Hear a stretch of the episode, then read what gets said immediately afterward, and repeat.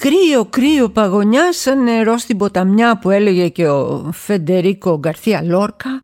Κρύο παιδιά, δεν ξέρω, είναι ένα κρύο περίεργο. Κάνει μια καντίφλα έξω, κάνει μια μουντίλα, κάνει μια μουντρουχίλα έξω. Αυτός ο καιρός δεν είναι ένας νορμάλ καιρός χειμωνιάτικος.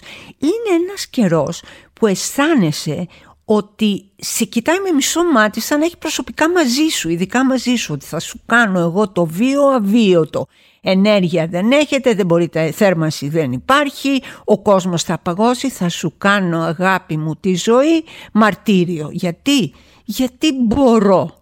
Αυτός ο καιρός είναι. Ένας καιρός που τα έχει βάλει προσωπικά με τον καθένα από εμάς. Είμαι η Έλενα Κρήτα και αυτό είναι το podcast το μαζί και τα μάτια μας που ακούτε κάθε Τετάρτη από κλειστικά από το News 24-7 και μετά όποτε θέλετε, αν θέλετε, από το Spotify, το Google Podcast και το Apple Podcast. Και ξεκινάμε.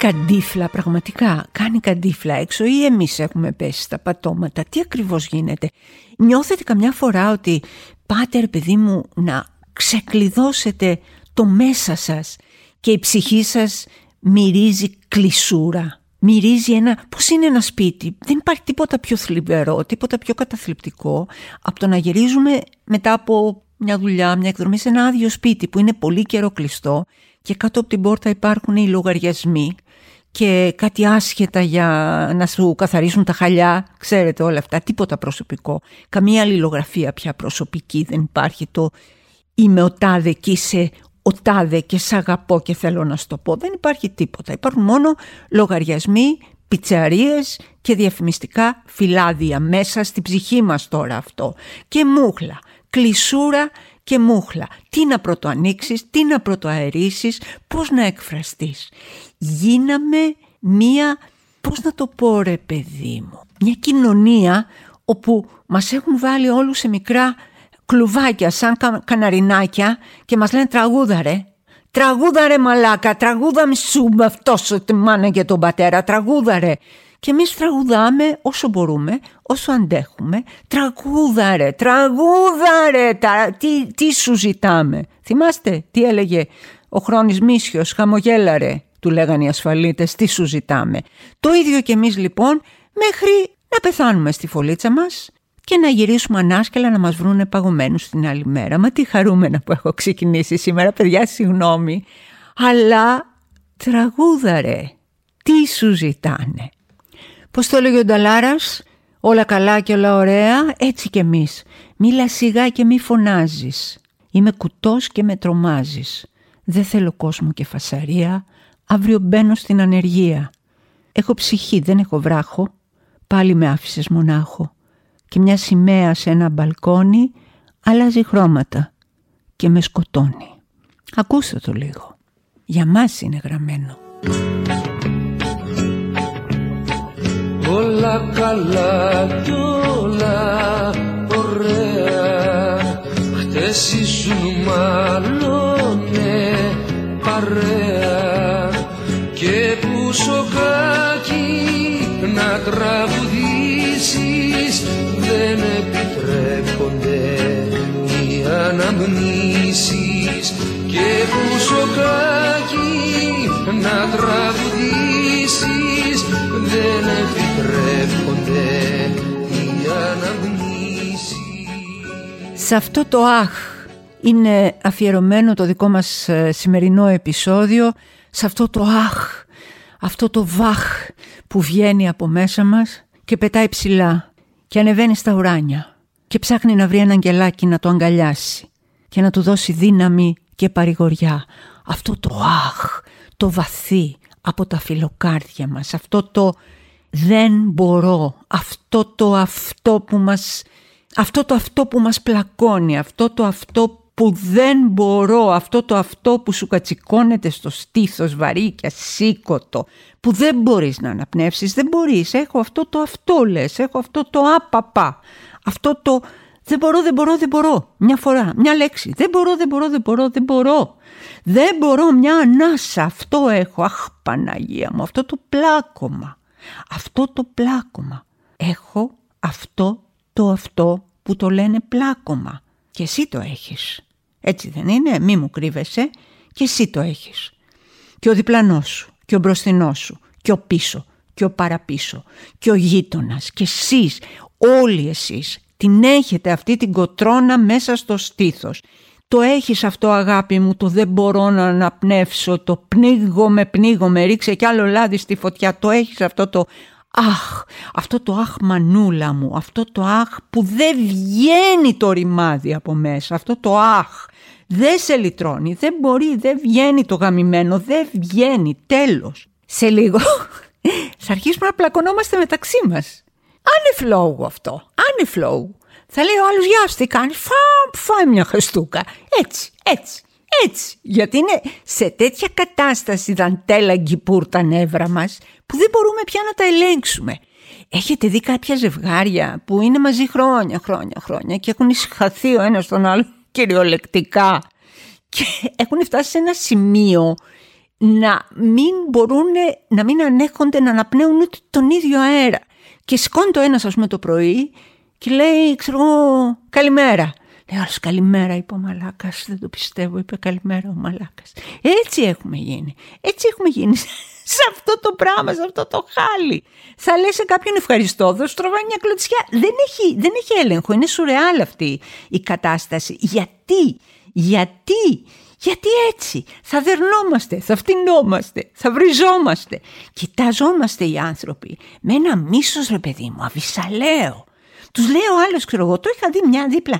Έλεγε πω πω παγώνω, λέει σπίτι, δεν έχω θέρμανση. Και έβλεπες τον απέναντι το κακό το μάτι, το τρελό το μάτι, το να παγώσει καριόλα, χέστηκα το μάτι, αυτό το μάτι.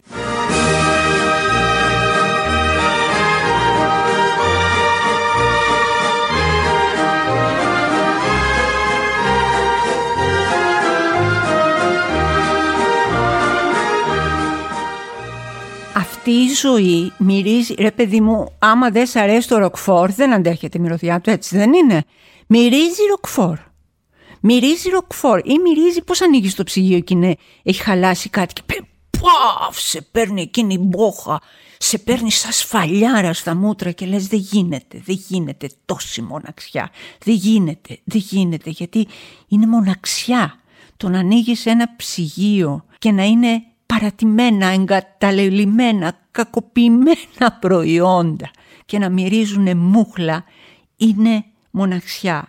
Έχουμε τη ΔΕΗ, έχουμε κινητή, το παιδί, το άλλο παιδί, η γιαγιά με μισή σύνταξη, ο παππούς με καθόλου σύνταξη, ο παππούς που έχει συγχαθεί τη γιαγιά, η γιαγιά που ούτε να τον φτύσει τον παππού και ξαφνικά ξαφνικά γιορτάζουν καλέ με τα παιδιά τους που είναι στους τέσσερις ανέμους σκορπισμένα φυσικά για να βρούνε δουλειά και γιορτάζουν τα 50 χρόνια τα οποία τα έχουν ησυχαθεί και τα 50 ένα προς ένα και κάνουν και Skype.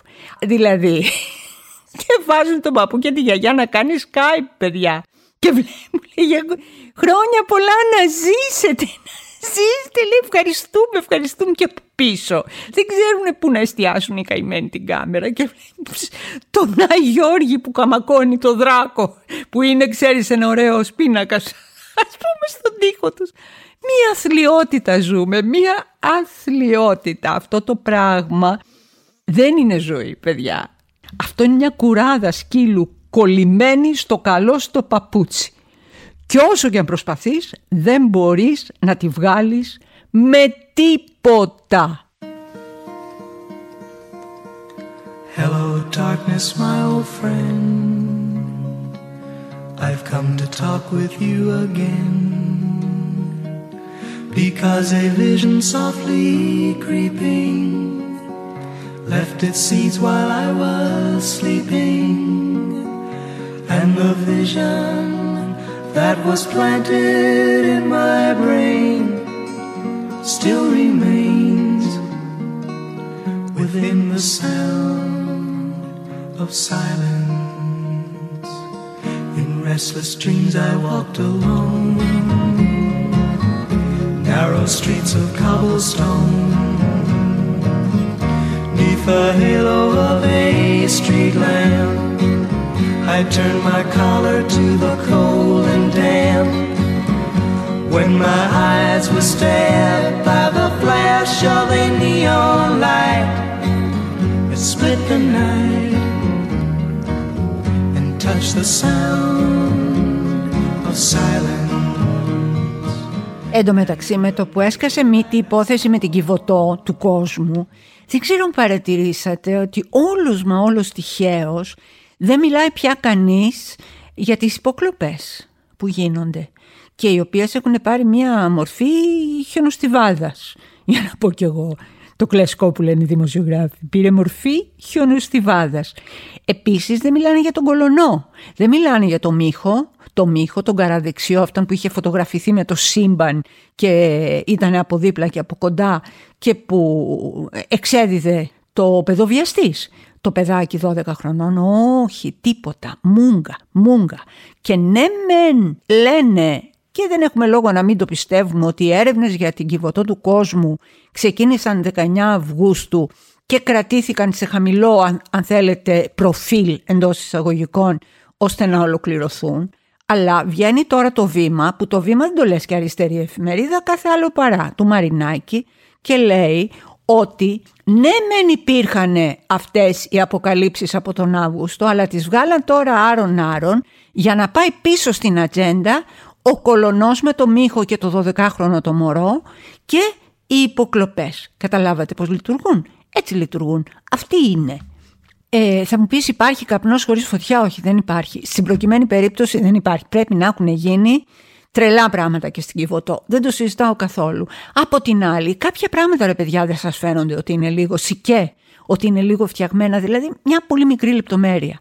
Βγαίνει ένα παιδάκι 8 χρονών και κάνει μία καταγγελία ότι τους είχαν σε αυτό το κλουβί που κυκλοφόρησε και ένα βίντεο που τα παιδιά παίζανε μέσα σε αυτό. Ήταν έτσι ένα, πώς είναι αυτό για τα πουλιά που έχουν ένα μεγάλο. Και λέει, ε, μας είχαν λέει σε αυτό που ήταν λέει για τα πτηνά. Θα μου πεις λεπτομέρεια. 8 χρονών λέει τη λέξη πτηνά. Δεν σας φαίνεται λίγο δασκαλεμένο αυτό; Πτηνά. Πτηνά δεν έλεγα ούτε εγώ εμείς στην εποχή μας το λένε τώρα τα παιδιά. Δεν ξέρω. Δεν με ενδιαφέρει. Αυτό που με εκνευρίζει πάρα πολύ είναι που κάθονται άλλοι και λένε, επειδή λένε όλοι ο πάτερ του πάτερ, τον πάτερ, και αχ, βρε, παιδιά, έλεος, να κλείνετε σωστά τα λέξεις και το ένα. Παιδιά, αλλού είναι η ουσία.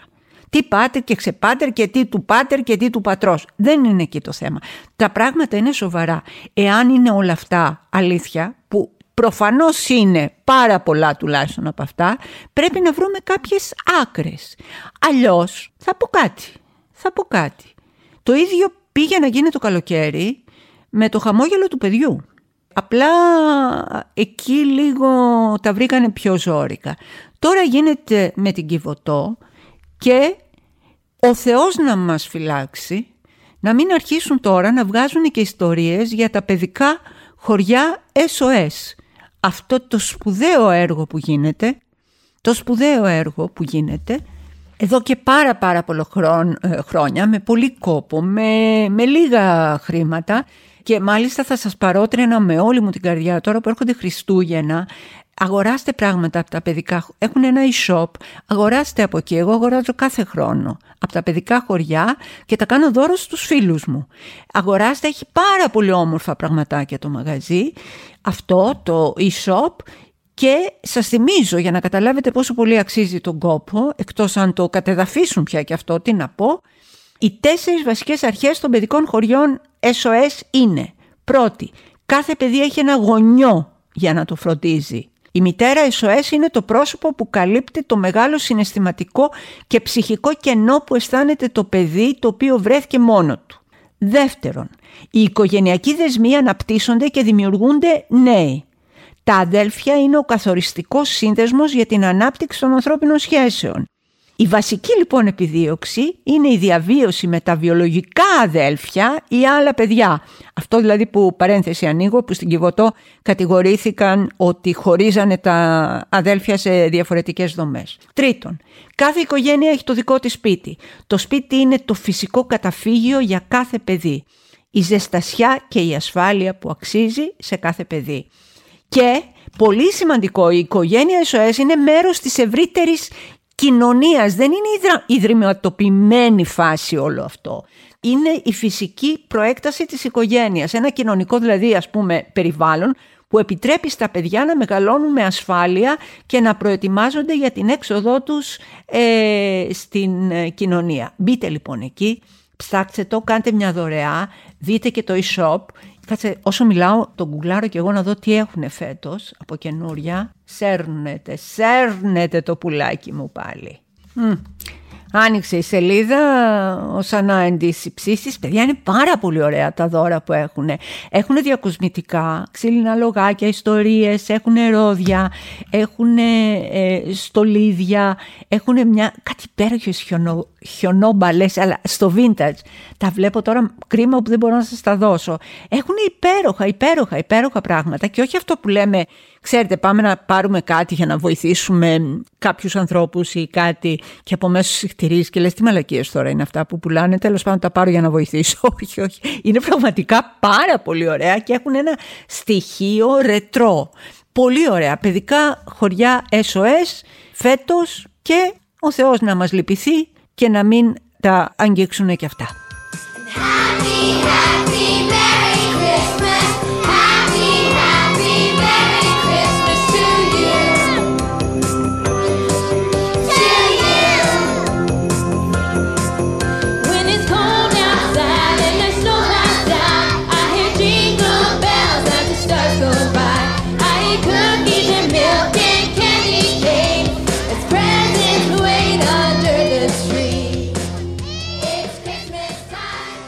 Πέσανε να τη φάνε την ε, Ναταλία τη Γερμανού, δεν ξέρω αν το πήρατε είδηση, επειδή λέει έβγαλε ε, σε μια lifestyle ε, συνέντευξη τον Κυριάκο το Μητσοτάκη, ο οποίος πήγε πρόθυμα, βέβαια σε debate με το Τζίπρα δεν τολμάει να πάει, αλλά lifestyle εκπομπές τις κάνει. Και πέσαν όλοι να τη φάνε την Ναταλία, γιατί λέει την έβγαλε. Άκου τώρα να δεις, όταν είχε βγάλει η Γερμανού τον Ιάσονα τον Αποστολόπουλο ή όταν ήταν για θέματα με άτομα τρανς ή με ε, άτομα διάφορα είδη, γυναίκες, άντρες, ε, διάφορα θέματα, της την πέφτανε οι δεξιοί. Οι φασίστες, οι ομοφοβικοί, οι ρατσιστές της την πέφτανε. Και ντροπιάζει στον πατέρα σου, ξέρετε αυτό. Τον ντροπιάζει, καλά, θα επανέλθω στον ντροπιάζει στον πατέρα σου και θα τρίζουν τα κόκαλα του πατέρα σου, γιατί το έχω ζήσει και εγώ με το δικό μου τον ε, μπαμπά. Παρεπιπτόντως, ούτε τα κόκαλα τρίζουν, ούτε τίποτα. Κουλάρετε, ηρεμήστε. Τώρα λοιπόν τη την πέσανε οι αριστεροί της Ναταλίας, επειδή λέει έβγαλε τον Πρωθυπουργό. Ποια εκπομπή δεν θα έβγαζε τον Πρωθυπουργό, για πείτε μου λίγο. Είστε σοβαροί, είστε στα καλά σας. Πιστεύετε ότι η δημοσιογραφία, έστω και lifestyle δημοσιογραφία, είναι να κάνεις κάτι μόνο για τη μία πλευρά του ορίζοντα; Όχι για την απέναντι, όχι για την άλλη. Μα είστε στα καλά σας, για σοβαρευτείτε λίγο. Φυσικά και θα τον βγάλει. Και εγώ θα τον έβγαζα. Καλά, εγώ θα ήθελα πάρα πολύ μια συνέντευξη με τον Μητσοτάκη, λιώνω, δεν το συζητώ. Είναι μια πολύ καλή δημοσιογράφος η Ναταλία Γερμανού, η οποία όσο πιο μεγάλη επιτυχία συναντά, όσο μεγαλύτερη απήχηση έχει η εκπομπή της, να είναι προετοιμασμένη να ακούσει τα τέρατα και τα σημεία. Ε, Ναταλία σου το λέω κι εγώ, το έχω υποστεί κι εγώ. Όταν μια φωνή γίνεται δυνατή, όλοι κοιτάνε πώς να τη φημώσουν. Αυτό συμβαίνει και εδώ.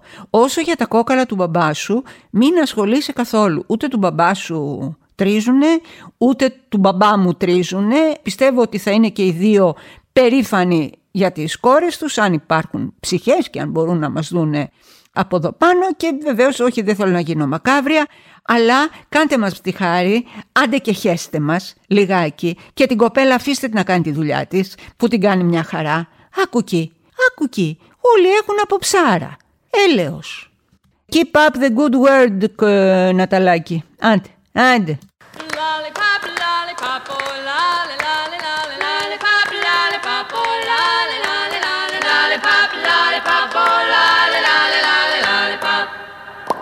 Επειδή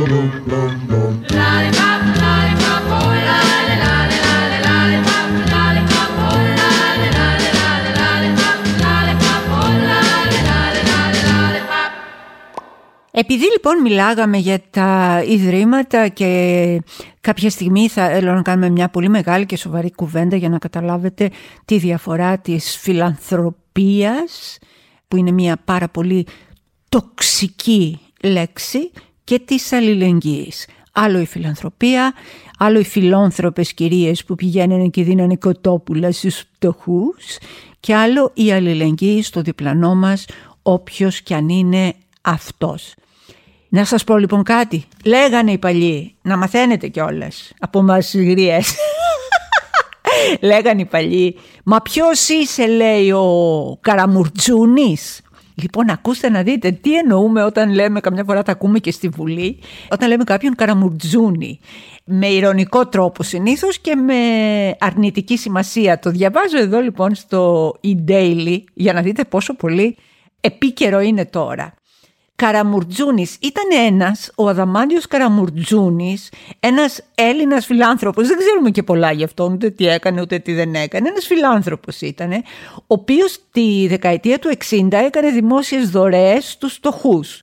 Και ο τρόπος που μάζευε τα χρήματα ήταν συγκεκριμένο. Γι' αυτό και το λέμε ότι ο χαρακτηρισμός ο καραμουρτζούνης που λένε σημαίνει ότι όταν είναι κάποιος φιλάνθρωπος και φιλέσφλαχνος με την ξένη τσέπη, δηλαδή με τα λεφτά των άλλων. Αυτός λοιπόν έστεινε έξω από τις εκκλησίες την Κυριακή κάτι κουμπαράδες και σε άλλα πολυσύχναστα σημεία κτλ. Και ζητούσε από τους περαστικούς να δώσουν το ειστέρημά τους υπέρ των φτωχών.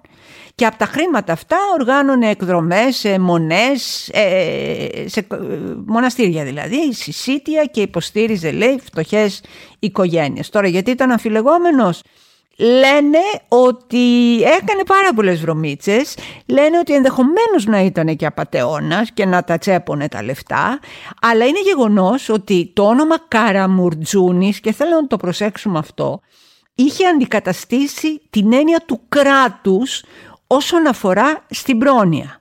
Και ήταν υποτίθεται συνώνυμο της φιλανθρωπίας. Αλλά με τον καιρό ο χαρακτηρισμός αυτός απέκτησε περισσότερο αρνητική ή και κοροϊδευτική σημασία. Ο Καραμουρτζούνης, μα ποιος είσαι, ο Καραμουρτζούνης; Γεννήθηκα φτωχό παιδό, γεννήθηκε σκύρα Εγώ με το παράπονο και εσύ με τη χαρά Σε γλίτωσα μια μέρα από το κρεμό και μου βάλες μαχαίρι στο λαιμό Σε γλίτωσα μια μέρα από το κρεμό και ζω με το δικό σου το καημό Αχ, είχα μια πολύ αστεία ιστορία να σας πω και πολύ ωραία για τα παλιά κομμωτήρια και την κυρία Κατσίμπαλη. Τα παλιά κομμωτήρια και την κυρία Κατσίμπαλη θα σας τα πω την επόμενη εβδομάδα γιατί ως συνήθως με πιάνει το μπύρι μπύρι μπύρι μπύρι μπύρι και τελειώνει ο χρόνος. Δεν μπορώ να κάνω κάτι γι' αυτό.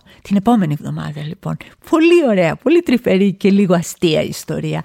Τώρα θα σας αποχαιρετήσω με ποίημα.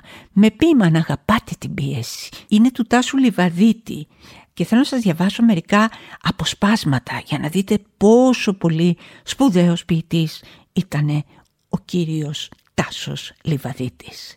Πάνω στα υγρά τσαλακωμένα σεντόνια μαραίνονταν το γέλιο των αγέννητων παιδιών και σμίγουν και χωρίζουν οι άνθρωποι και δεν παίρνει τίποτα ο ένας από τον άλλον γιατί ο έρωτας είναι ο πιο δύσκολος δρόμος να γνωριστούν.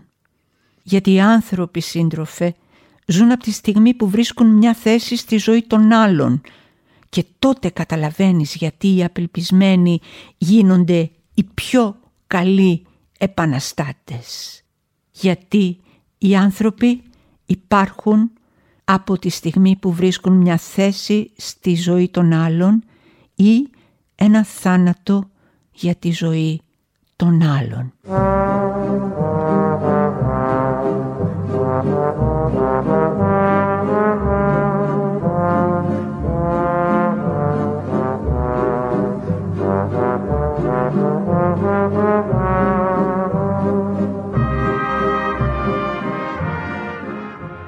Αυτά τα ωραία για σήμερα.